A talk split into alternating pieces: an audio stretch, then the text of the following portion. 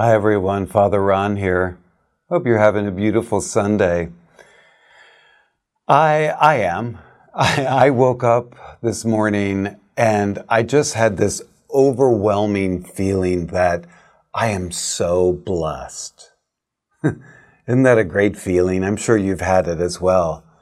But of course, I have a good reason. Well, many good reasons. But last week, I was with some friends and had the opportunity to go biking in Glacier National Park up in Montana on the Canadian border. And it was just so overwhelmingly beautiful. Some pictures I'm showing you. And we did the going to the sun road um, on the bike. Uh, wow, talk about talk about uh, tough but beautiful at the same time. Anyway, it's just, I just feel, why me? Why do I have this privilege? And, and I'm so grateful. So, that's where we start today on Sunday. It's the 16th Sunday of Ordinary Time. And our gospel today comes from Mark chapter 6, verse 30 to 34. And this is how it goes. The apostles gathered around Jesus and told him all they had done and taught. And Jesus said to them, Come away to a deserted place all by yourselves and let's rest a while. For many people were coming and going and they had no leisure even to eat. And so they went away in the boat to a deserted place by themselves.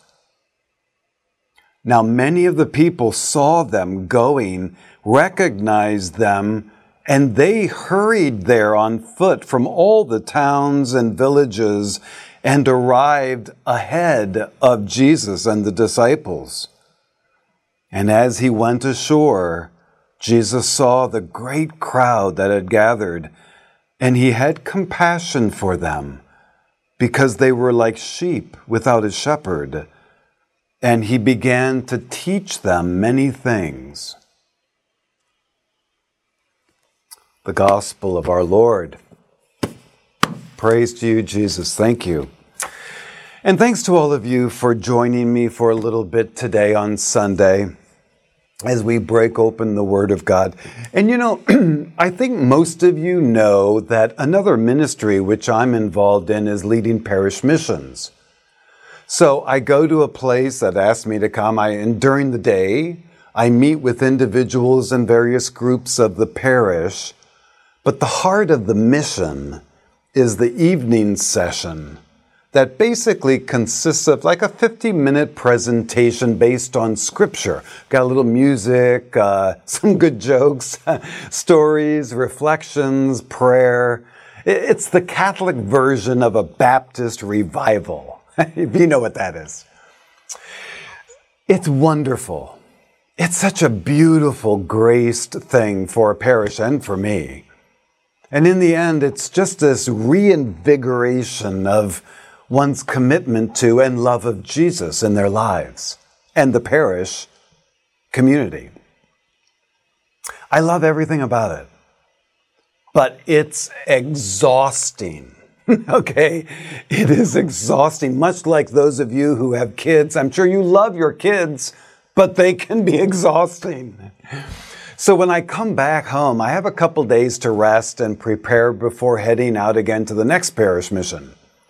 And when I get back, exhausted in spirit and body, I shut my door and I don't come out for like 24 hours.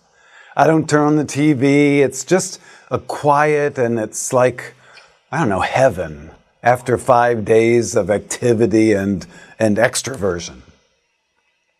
But it's important for me to have that time to, uh, what, to recoup, you know, and get spiritually and psychologically refueled. Because it's the only way then that I can go back out two days later to the next mission with any kind of energy and passion. Well, from the sound of the gospel today, I guess I'm not the only one. I mean, here it was days and days of healing and preaching and being with people in the area.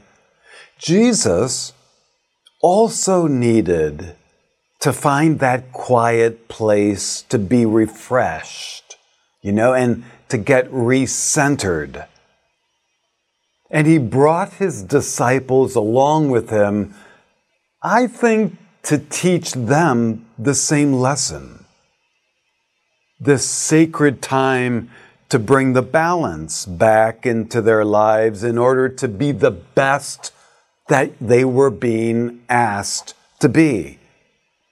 To give the best of who we are to one another.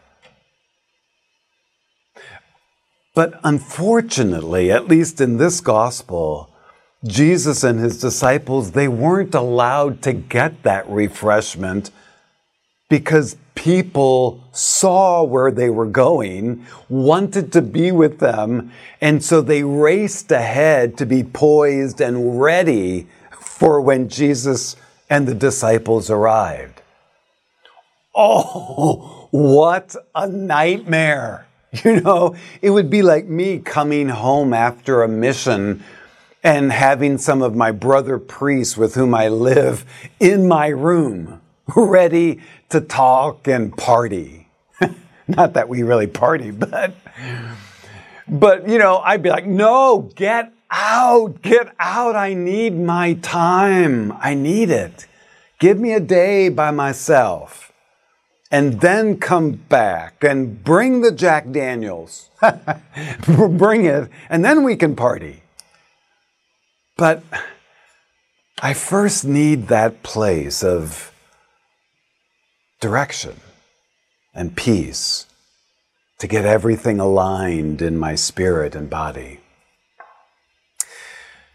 And you know, Jesus, he was always taking those same opportunities to get away you know, going up to the mountain, or he went across the lake, or he went out into the desert, pulling back from the activity of life so that he can be centered.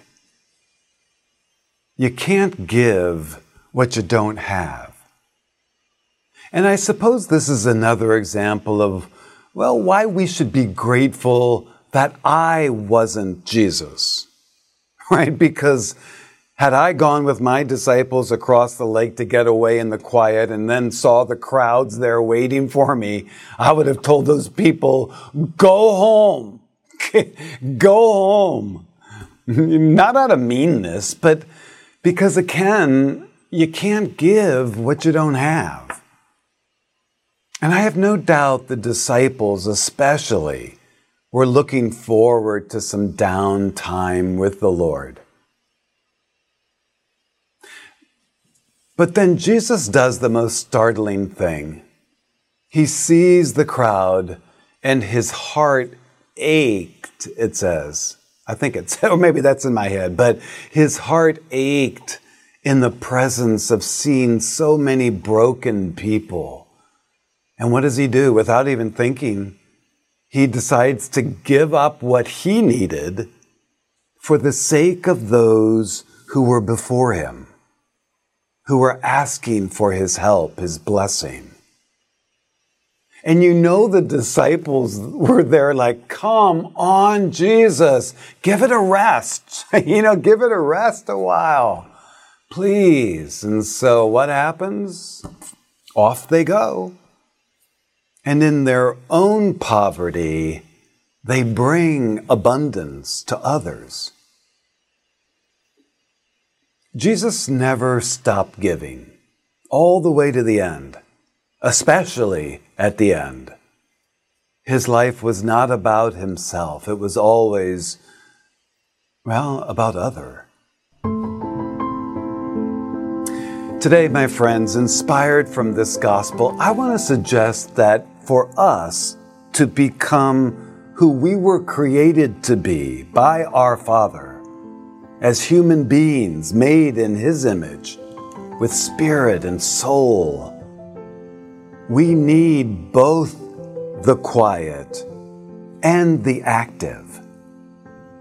We need the yin and the yang, the contemplative and the apostolic, like Jesus himself did. To find that magical balance, it's a challenge, as I'm sure you all know. For some of us, I think it's easy to get so engaged and be involved in the stuff of life, from you know, family to friends, exercise, Facebook feeds, cooking, work, and on and on and on. And we go to bed and then we rise the next day and we repeat it all again. It's why we're the most over medicated people in the world, I think. You know, we take pills in order to mask and fill what only prayer and contemplation can give. Be still and know that I am God. That's the only pill we need. But I know others, and indeed, that really a part of myself, where I do make time for prayer and solitude in my life but sometimes maybe a little too much, as if that were the final goal of such a blessing. But it's not. You and I, we were created to be builders of the kingdom, as Jesus himself asked us to do moments before he left this world to feed the hungry, to care for the needy around us, you know, to give those precious minutes we don't have to the coworker who's in need, to share our abundance with those who have not, to become the voice of those in our society who have been silenced. All of that and so much more is what Jesus did and asks us to do the same. So, let me ask you have you found that balance in your own life between quiet and the active? I mean, do you find that one feeds the other? Or are we placing maybe too much emphasis in giving too much time to our prayer life and building the kingdom within? at the expense of the one we were charged to build around us. Alternatively, are we so immersed in our schedules and, uh, you know, busying ourselves with activity, good stuff, that our spiritual relationship with Jesus becomes diminished and drowned out by all the noise? that we're what, what is that song uh, from Jackson Browne? Run, running on empty. Are we running on empty, as the song goes? Because anybody who bakes bread knows how important that quiet, warm place of rest is in order to rise in abundance. We got to have both. So, friends, join me today in taking some time to reflect on just that question. Do you need to carve out more time in your day without noise and distraction so that you can be more centered in Jesus? To go up to that quiet mountain or maybe that is your favorite place already, where you spend a great deal of time in prayer. Maybe God's asking you, as He asked His Son and His companions in today's gospel, to sacrifice a little of that beautiful place in order, well, to share that blessing with others who haven't found it yet, who are lost and in need. To maybe volunteer once a week at your church or community to become more aware of and respond to your brothers and sisters in need around you, maybe even in your own family. The yin and the yang, right? The quiet and the active, the prayer and the apostolic. We're called to be that balance as Jesus was. So let me leave you with a great quote from Henri Nouwen. The spiritual life does not remove us from the world, but leads us deeper into it. I like that. Thank you for joining me today, my friends, on Breaking Open the Word. Hope you have a beautiful Sunday. May Almighty God bless you, Father, Son, and Holy Spirit. Amen. Bye.